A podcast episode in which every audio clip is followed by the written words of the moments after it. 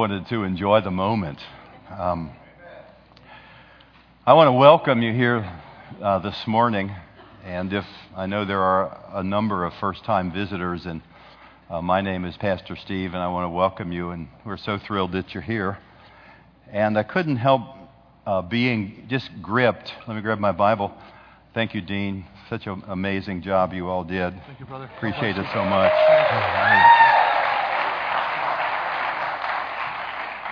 I couldn't help but being, well, just gripped with the two prophetic songs that came out, and you may have thought they were pre-thought or, or, um, and somehow planned for. But you know, Jesus, show us who you are, um, is probably the greatest cry of our hearts uh, here at this place, and the greatest need that we have as His people. Um, and uh, God seems to be doing that with many of us at this time. So um, I've come upon uh, what has always been there. Let me, let me pause before I do. Um, there are three ladies here um, that I just want to point out because God just sort of highlighted you and it Martha, Ella, Martha, Ella, uh, and Molly. And uh, we've had the pleasure of hosting them in our house this weekend because they've been in a, a, wedding. But it's not because we've had the pleasure of hosting you that I would point that out. But I really want to say to the three, why don't you three of you stand up? Well, I just want to speak something over you, and then we want to pray for you. Um, I'm not going to say anything you don't probably already know, but the Spirit of God is moving in each of you in a way that is astounding in your own individuality. And the favor of God rests upon you. Now, they come from uh, Johnny and Melissa's community up in Sophia, uh, North Carolina, so we shouldn't be astounded that there's something pretty amazing on you. But you, what you carry is a richness of God's grace and mercy, uh, and the favor of God is just sort of um, around you as you walk and as you, as you are. It's not because of anything that you do, it's because of Him. And, and I, I simply want to, I just want to speak over you that uh, you, each of you in your own right, will be utterly astounded at doors that begin to open for your lives um, chains will be broken off of people because of who Jesus is in you as you walk. Uh, so, Peter, why don't you and some of the others, Jimmy, Cynthia, get around them and let's just pray for them for just a minute. And, and, and what is true for them, what you need to realize, is true for every one of us as sons and daughters of the King. Father, we praise you for such an opportunity that you would call us sons and daughters of God. Lord, you've taken us from being slaves and you've released us into the place of richly um, loving the identity that you've poured into our hearts. And God, it is our heart desire that we would uh, be history makers, God, that there would be people set free because of your life within each one of us. So, God, would you bless these three women of God as we lay our hands and speak right now in faith. God, that you would release something fresh upon them for your name's sake in Jesus' name. Amen. Well, thank you, ladies, for allowing me to embarrass you and, and pray for you. Um, I want to, and I could, I'm coming to the place of recognizing that Christianity, as many of us have lived it, um, is a whole lot of performance and works and rules and oughts and don'ts and do's. And, and, and God is setting me free from that. Now, I say that, yet it's a, it's a praise. I say that because that is what I believe God wants to do in every one of our hearts set us free from the preconceived notion of what it means to be Christian. What it really means to be Christian is to have Christ in and a period. Well, if you prefer, an exclamation point. Now, what I said last week, um, and some of you weren't here, so I want to recap very quickly. Um, what I said in sort of trying to uh, streamline streamline an understanding of the gospel uh, was, first of all, uh, being Easter, we recognize the death, the burial, and the resurrection of Jesus. And the locus, the, the core, the central message of, of Jesus and Him crucified, buried, and raised, it has to begin with an understanding uh, that uh, Jesus died for us. And that means He died in my place. He took the penalty that I deserve. That's great news if it stopped right there. Now, the second part of it is equally important, and that is that not only did Jesus die for me, but Jesus died as me. Now, that's a little bit different language than we've heard, but what that really means is when Jesus died, I died in him. Now, what does that mean? Because I still live. Ouch, you pinch yourself. What it means is there's a portion of me which was old, and that portion which was old died with him, so that when Jesus died, I died. Romans 5 and Romans 6. I commend it to your study. But Jesus didn't just die for me and in my place, Jesus actually took my death and I died in him. So that Paul would say in Galatians 2:20, I have been crucified with Christ. That's how he said that. That's why he said that. Nevertheless, I live, but not I who live, but Christ who now lives in me. So then, the other side of the profound message of the cross, he wasn't just crucified, dead for you and as you, and buried, but he now lives. And so, so Jesus now lives and as he was ascended into that exalted place at the right hand of the Father, Jesus poured out his Spirit on the day of Pentecost. And now, you and I, even though we deserve death, and even though uh, we could do nothing about our sin, God had determined from the very beginning of time to come and live his life in us.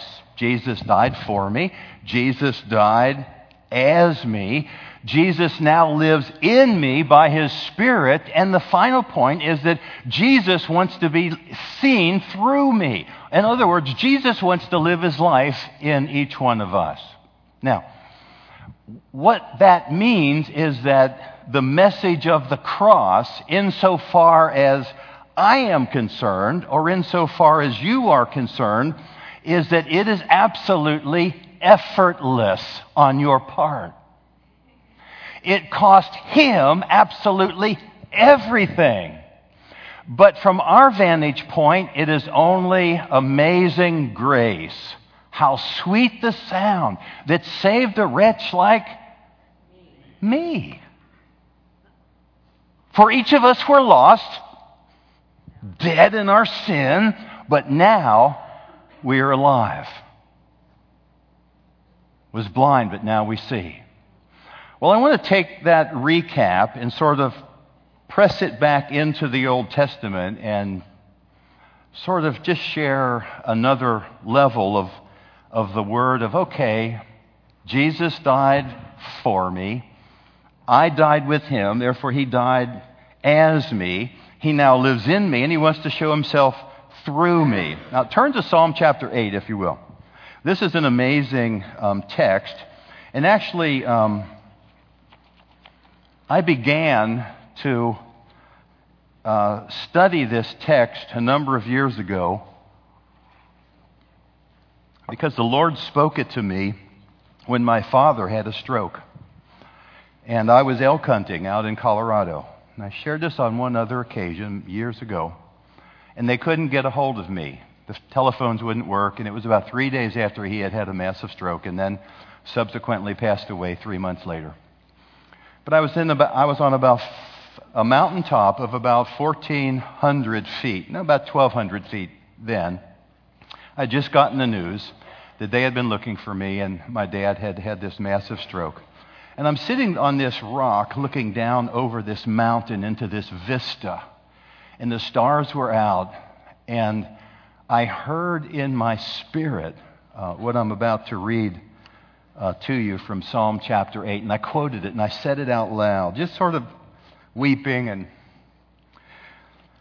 Verse 3 of Psalm chapter 8 says, When I consider your heavens and the work of your hands, when I consider the moon and the stars which you have ordained, what is man that you are mindful of him? If you've ever stood on the beach and looked out at the ocean, you get this, this sense of the smallness of, of who you are. If you've ever walked out into the night sky and looked up into the stars and begun to think about the vistas and the light years of this realm in which we're living, you, you begin to shrink and see how small you are. If you've ever walked through a forest and, and begun to just contemplate the birds and the trees and the sounds and the sights and the flowers, the flora, the, the fauna, you begin to realize that that we're awfully small. And that's really what, what David here is uh, talking about when he looks at this, this text that's really about creation. He said, When I consider all that you've made, the stars, the moon, what am I that you should be mindful of him? And the Son of Man that you should care for him. And verse 5 says, For you have made him a little lower than the angels. Now, I don't want to take a lot of time here, but that's not the correct translation. In the Hebrew, it says, You've made him a little lower than Elohim. Now, we're not God, but when God made us, bara, in the beginning, Breshith, bara, Elohim.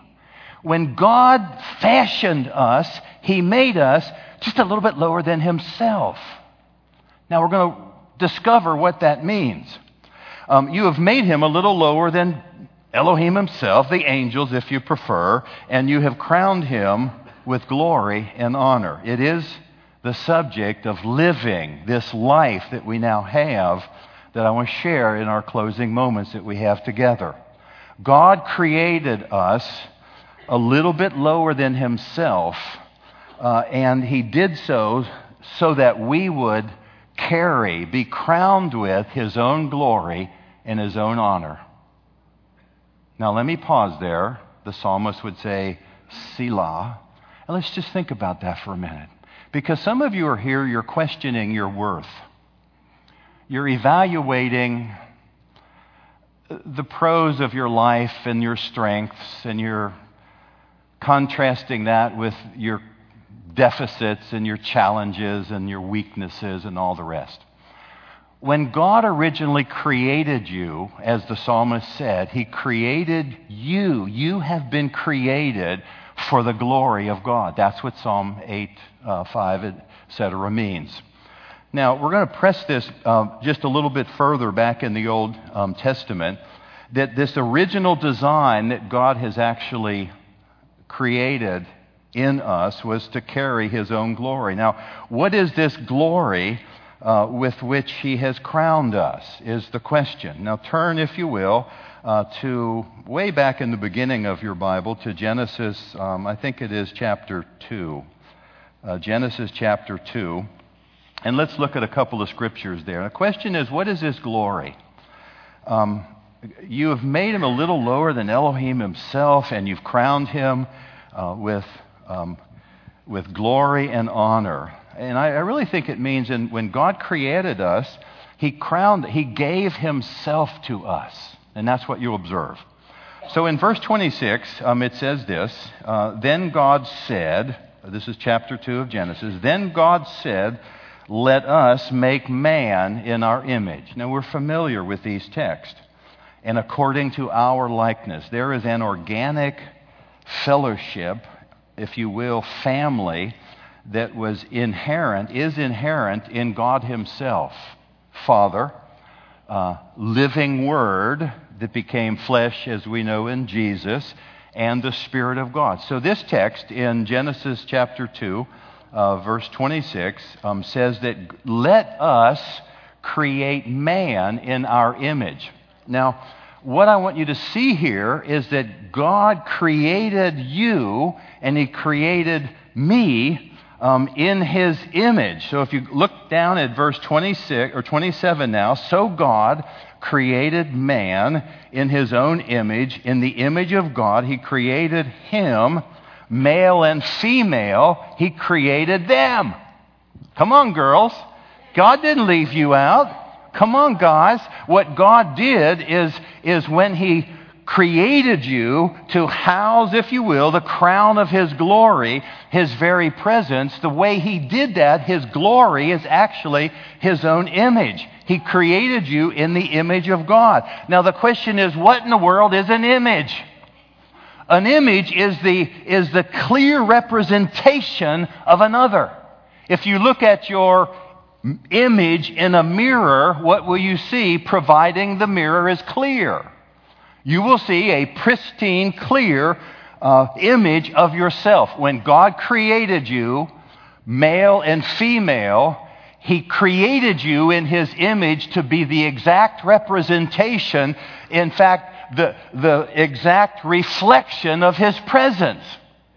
Now that's what Psalm 8 was saying. What is man that you should be mindful of him? When I look around all the created, everything you've spoken and ordained, what is man that you should be mindful of him? Uh uh-uh. uh.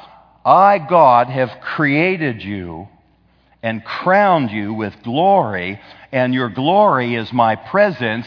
And when God created them, male and female, He created you in His very likeness to be the exact representation of Himself. Now, what we need to, re- let me go on here and look at another, another text here. Um, when we look at verse 31 of that same text, then God saw everything that He made, and indeed it was very good. Now, why would God say that? He did it. He said the same thing when he, when he let, let there be light, and there was, and ooh, it was good. And he created terra firma, everything we see around us, and he said, it is good. And then he created man, male and female, in his own image, and he said, It is good. Now, why did he say it is good when he created you in his image? Think of the mirror. What did God see when He looked at you? He saw Himself. From the very beginning of time, God wanted to have a people. He said, Let us. We're spirit. We, we can't we, we can speak, we can make, we, but let us make man, male and female, in our own image. And when he looks at us, he sees himself and he goes, Whoa, I look pretty good in them. Do you hear what I'm saying? Now, you and I then were created in the image of God, male and female. He created us in order to reflect, to represent, to represent himself every place you go. Now, he saw that it was good. Now, what did he see? He saw himself, and what you need to recognize here is when he looked at you in original creation, he saw the image of himself, the reflection of himself. He didn't see you. Now, what that means is, is that the glory of God Follow this. The glory of God and the image that we reflect absolutely perfectly back to Him is derived glory and a derived present. In other words, it's not intrinsic in you. You are a vessel. You are a container. You are something that God created, and then He said, Watch this one. Big box, lid open. And when he's in you, he says, Wow, that's good. That is awesome. Now, I understand that most of us don't get that. But Christianity has become awfully hard because we don't understand basic principles. Effortless Christianity isn't about anything I bring to the equation. It's about God having created me for His purpose and then stepped into me to show Himself off through a vessel that's empty, through a container that brings nothing to the equation except a willingness to house His presence. You follow what I'm saying? It's a little bit hard to get, I understand. So, uh, so then the original purpose uh, that God intended was demonstrated finally, and I think it is verse uh, 7 of chapter 2, and it said this And then God formed man out of the dust of the ground, and he breathed into him the breath of life. He said, Ah, oh, yeah. Now I have manufactured, built, created a man, prototypically male and female, and I'm breathing into them. I'm animating them. I'm placing my own life, the breath of life, in them. Now, every place they go, God, who is spirit, now has a body to live in. Y'all get that? Okay, let's move forward here just a little bit. Now, the original purpose then with, for which God has created us is that uh, you and I were created um, to be a physical and a visual expression of God. God Himself behaving in us and living His life through us. Now, let's transition a little bit to the New Testament. For you will probably remember in John chapter 4, Jesus speaking to the women, woman at the well, and uh, he said something in that chapter. He said, God is spirit. Jesus in John chapter 3 said, The wind blows where it wills. And you hear the sound of it, but you don't know where it's coming from, neither do you know where it's going. So it is with everyone who is born of the Spirit. You see, now God is Spirit um, and therefore he can't be touched or, or, or tasted with the senses, smelled, heard, uh, except as we hear in our heart. Um, but God is spirit, and God is, secondly, if you read 1 John 4 16, um, God is love. So God is invisible unless he has a body to manifest himself, and God's love becomes intangible until he pours it out into somebody's heart. Romans 5 5. The love of God is poured out into our hearts by the Spirit who has been given unto us. So, God who has no body, God who is Spirit, God who is love, in 1 John 1 5 said, God is light.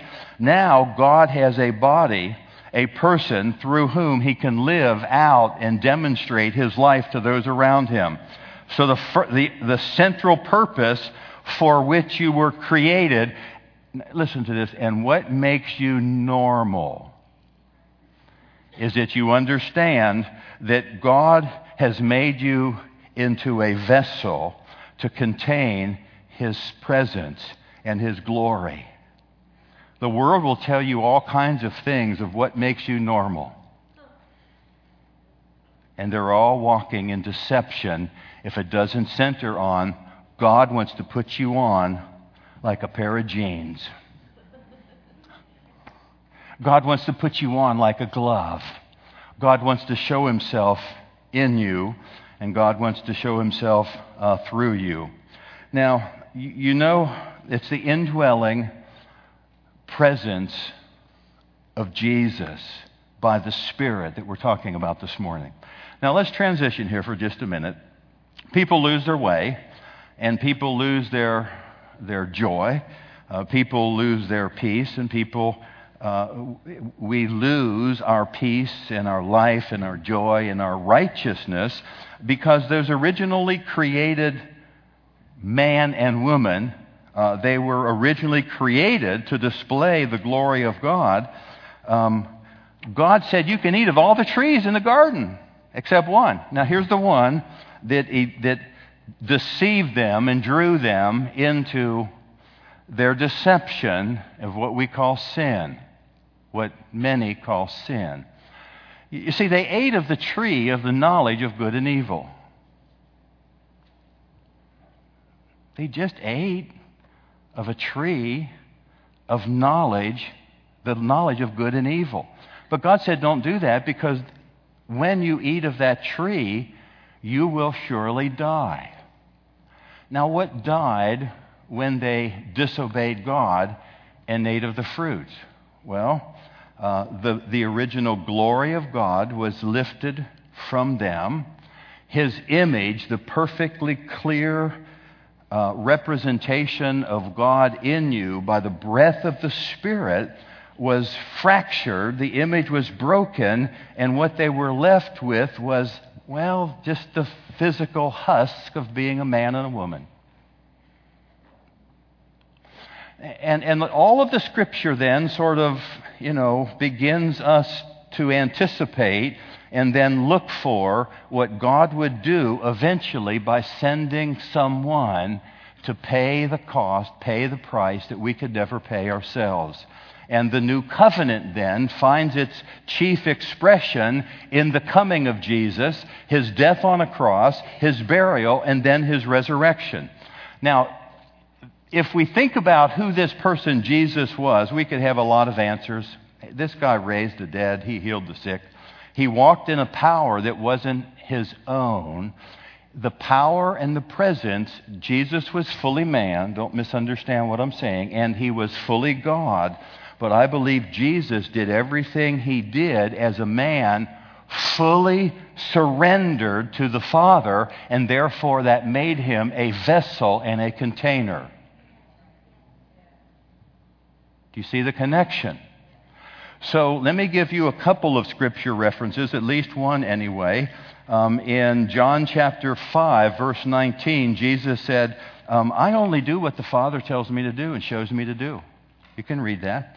Um, J- Jesus was the perfectly obedient man not the first Adam who disobeyed, but the second Adam who obeyed God perfectly by being fully submitted and fully surrendered as a vessel and as a container that the Father would fill. That's why Jesus said to Philip, Well, you know, the Father and I are one in John chapter 17. He said then later to Philip, um, If you've seen uh, me, Philip, you've seen the Father. In other words, Jesus, this, this prototypic uh, Savior of the world, what made him unique was not just that he was the living Word and, and came and dwelt among us. That was profound. He was God. But what really demonstrated and set him apart is that this Jesus emptied himself. Philippians chapter 2, and took on the form of a servant, and in emptying himself, he allowed God to fill the vessel. That's Jesus. Now, we're going to push this a little bit further and bring it to conclusion, and that is you are a vessel, and you are a container. If it was essential that Jesus, the Son of God, God Himself had to lay down and lay aside His, His, um, His all that He was in God in order for him to fully listen and fully obey the Father, it's probably important that we do the very same thing. Jesus didn't sweat stuff. You know what I mean? Anybody in here sweat stuff? Does that communicate? We're anxious about things. We, we you know, we feel like we got to control everything and everybody and ourselves. You see, but Jesus wasn't like that. You'll never find a, a place anywhere where Jesus was uptight.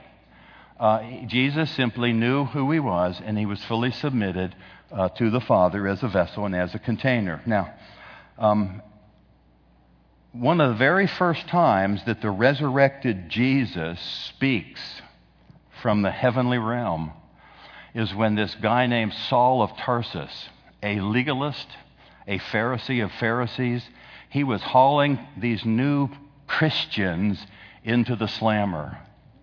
He was, he was just breathing out threats and all kinds of stuff against these people of the way who were following Jesus. Well, he was on his way to Damascus, Acts chapter 9, and he met this Jesus who was not just dead and buried, but he was raised from the dead. He had by this time been ascended to the Father. And from that exalted place, he says, Saul, Saul, why are you persecuting me? He said, Who are you, Lord? He said, I am Jesus, whom you're persecuting. How would you like to have that revelation? Show us Jesus. well, well, what he said then uh, to Paul, finally, when he opened his eyes after three days of walking around in the darkness. You can read that on your own, Acts chapter 9, in verse uh, 15, Jesus says to this Saul on the road to Damascus, For you are a chosen vessel for me. And I will show you my, what my purpose is for your life.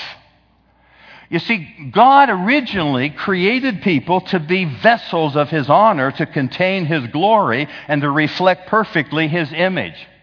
They chose to eat of the tree of the knowledge of good and evil, and the fall was immense and it was profound, and the gulf was wide, and it was deep, and nobody could cross it. They were banished into the darkness of the world, as it were. But in the fullness of time, God sent His Son to fulfill His first and His intended purpose, and that is to cause you to recognize that you can't do it.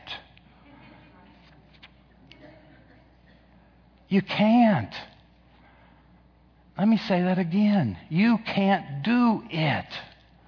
Do what? You can't do anything by which God should, should love you. He already loves you. You can't earn your place in heaven. We scamper around and we worry about so many different things, and God has already done it all. Jesus paid it all. All to Him I owe. Sin had left the crimson stain. He washed it white as snow. Is that a good deal or what? You see, now it cost it, our freedom cost him everything. It cost him his life. He died for us. He died as us. But, brothers and sisters, it's all grace toward you, lest you boast and somehow you have added something to it. So, Saul, you were a chosen vessel of mine. And then in 2 Corinthians, I'm almost finished here. 2 Corinthians 4, verses 6 and 7, it says this Paul said, It is God who has shone in our hearts. Now, this is Saul, the guy who met Jesus and said, You're a chosen vessel, and I'm going to show you my purposes for your life. And in 2 Corinthians 4, verses 6 and following, he said, It is God who has shone in our heart. You see the illusion? God said in 1 John, I am light. Paul wasn't saying, I have, I have light.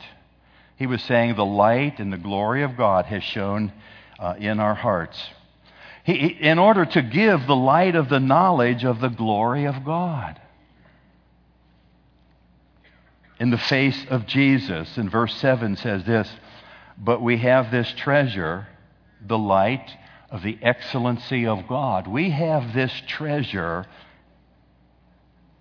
in earthen vessels. You see, that's the good news that God stepped into Jesus and Jesus recognized the vessel of himself and that God simply wanted to show himself through him. God wants to do the very same thing for us to step into our lives. You're a chosen vessel. See, in other words, you're just a vessel, you're a container, you're empty. Now, that's not, that's not somehow, you know, beating myself up. It's just a recognition that, that that is how God created us. But, but we spend all here, we spend all of our times trying to fix the vessel. I'm too fat, I got to lose some weight. And that's a good thing. I recognize that. Well, I'm doing some really stupid things. I ought to quit doing that. That's a really good thing, too. But it's not about what you do to the vessel, it's about who is in the vessel.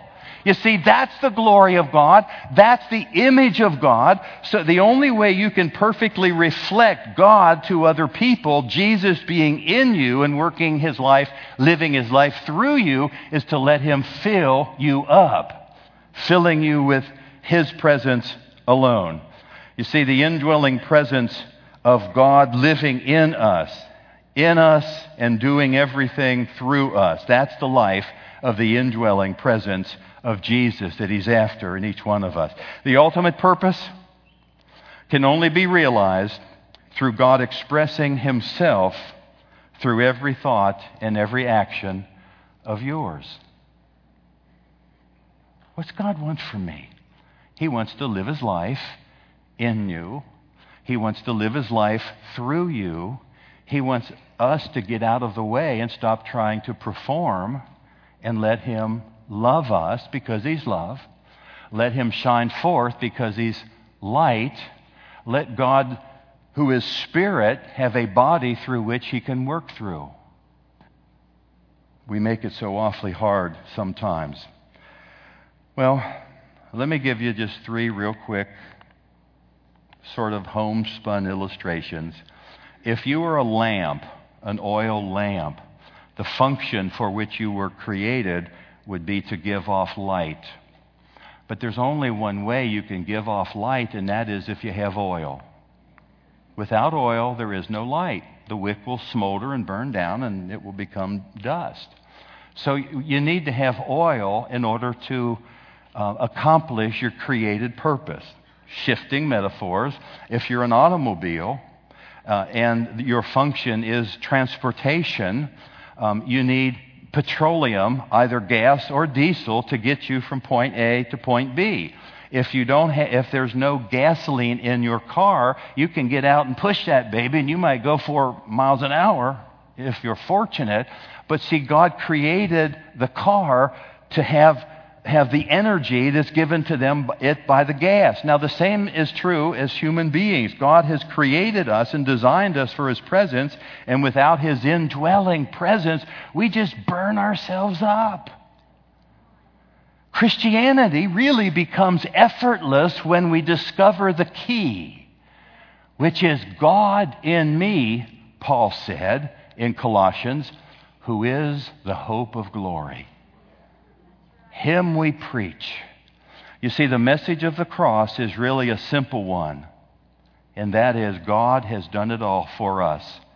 And this same God who did everything for us by sending Jesus to a cross has now been raised from the dead, ascended into heaven, and has poured out his Spirit so that he, the God who made it all, can now step into your vessel and live his life in you and demonstrate his life through you. Now, just a couple more thoughts here, and then, then we'll close. Uh, God specifically made us to display His image or to represent His glory to those around us, His presence. Now, uh, we were made to contain then His treasure in earthen vessels. Now, but the problem was in Isaiah 64 that there's that all are an unclean thing. Isaiah 64 6. This is kind of the bad news of the gospel before you get to the good news. You see, but we are all like an unclean thing, and all of our righteousnesses are like filthy rags. Do you understand what that means? All of your goodness, all of your intrinsic working to try to get into God's good graces, God sees them as simply soiled clothes, dirty rags, because He wants to be your righteousness. He wants to be in you all that He requires of you. Romans 3:10 says, "But there is none righteous, not even one." Well, I'm not as bad as so and so. No, it's not about being bad or worse. It's about God who said, "You never will measure up. Let me measure up for you." And finally, Romans 3:23, "For all have sinned and fallen short of the glory of God." Now, what is this thing called sin? It's trying to derive meaning from the tree of the knowledge of good and evil. You can't learn enough. You can't work hard enough. You can't perform enough. But Jesus is enough. The gospel is that God has done everything for you and everything for me that we will ever need Him to do. The way I get it into Him is to believe what He said is true, not to work harder. Is that good news for anybody? In fact, Jesus said, This is the work of God, that you believe on Him whom He has sent. You see, the gospel then represents the finished work of the cross, the death, the burial, and the resurrection of Jesus. Jesus is everything I need. I'll close with this scripture. 1 Corinthians chapter 3, verse 30 says this Because of him, the Father, you are now in Jesus, and Jesus in you, who became for us wisdom from God and righteousness from God and sanctification from God and redemption from God in order that he who boasts boast only in the Lord. You see, the point is we're empty vessels. If you need wisdom, He's your wisdom. If you need righteousness, which we all do, He's our righteousness. If you need sanctification, guess who is your sanctification? Not pedaling your bicycle harder. You see, it's Him. He is everything, and we access Him simply by faith. And God, when He sees faith, He credits that faith to us as righteousness, the very same way He did Who is it? Come on. Abraham, the man of faith. Nothing but Jesus and Him crucified. You see, it's my weakness, it's not my strength that God's looking for. Because my strength mitigates against His presence. When I see myself as wise, I'm eating from the tree of the knowledge of good and evil, and that becomes an impediment to being a vessel that He would fill. And I'm telling you, most of us spend our time trying to fix the vessel, trying to be strong, trying to be good, trying to be wise. And Jesus just said, You know what? There's a place of rest. Just come unto me, all you who are labor and are heavy laden, and I'll give you rest. Take my yoke upon yourself. Get in the yoke with me. I want to help you pull that thing because my yoke is easy and my burden is light. Is there anybody here today that wants to get into the yoke of Jesus? It's a rhetorical question, but there are some here, I suspect, who are worn slam out trying to be a good Christian, and there is none. But Jesus, beloved, He is your righteousness. He's all that you need. Let's pray for just a minute and we'll be dismissed. Uh, Dean or Joseph, somebody come. We'll have a little music. Uh, what I want to do is just ask you to reflect this morning on your own life.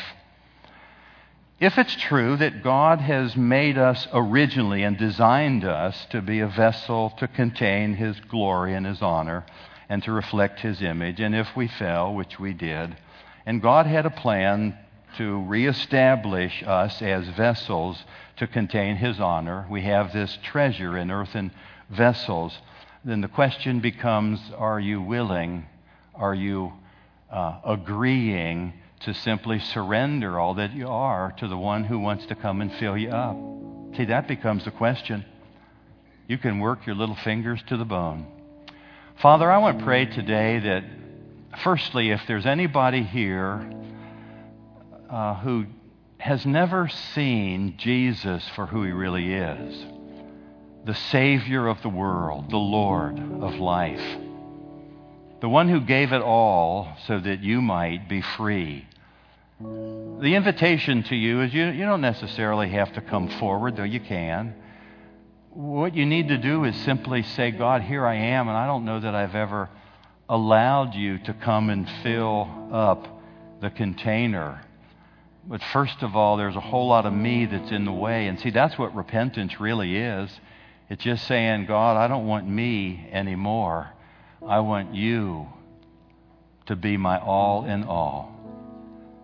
And if that's who I'm speaking to this morning, the invitation is to come to the water and drink and let the river of living water begin to to gurgle up out of your innermost being. Jesus said this would result, be the result of the Spirit whom He would give and pour out for the world.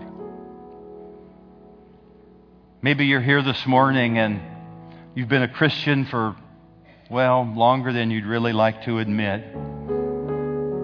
But you feel like you're just working so hard and you just can't attain to all that you expect you should be attaining.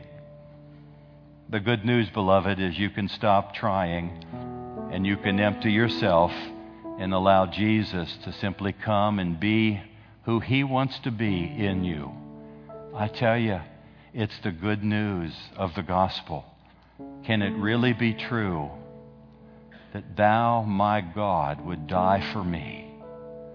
Amazing love. How can it be? that thou, my God, would die for me and live again and step into my human flesh and live your life to be represented as a perfect reflection to those around you.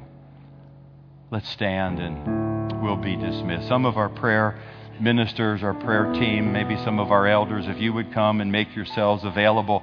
Maybe you're here this morning and you want to give your life to Christ for the very first time. The invitation is come and let somebody pray with you. If you're weary, you simply want to say, God, I surrender my life utterly to you, then the invitation is to come to the water and drink. Let us pray with you before you slip out. God is in the house. God is in your house. God has made us a temple of the living God, individually and corporately, and He's looking for vessels and containers that He could then fill with His very presence. So, God, as we linger here and as we begin now to contemplate slipping out, Lord, I know there's probably many people who go, Ooh, I can't wait to get out of here. And, beloved, I would simply say you can run, but you can't hide because the hound of heaven knows exactly where you live. And he wants to capture your heart and just demonstrate how good his love is to you. So, God, would you send us out with your blessing, knowing how good you are and how much you love us. And if you'd like special prayer before you slip out, that invitation is for you to come. The Spirit of the living God is on you to show Himself strong and capable to you and to those around you.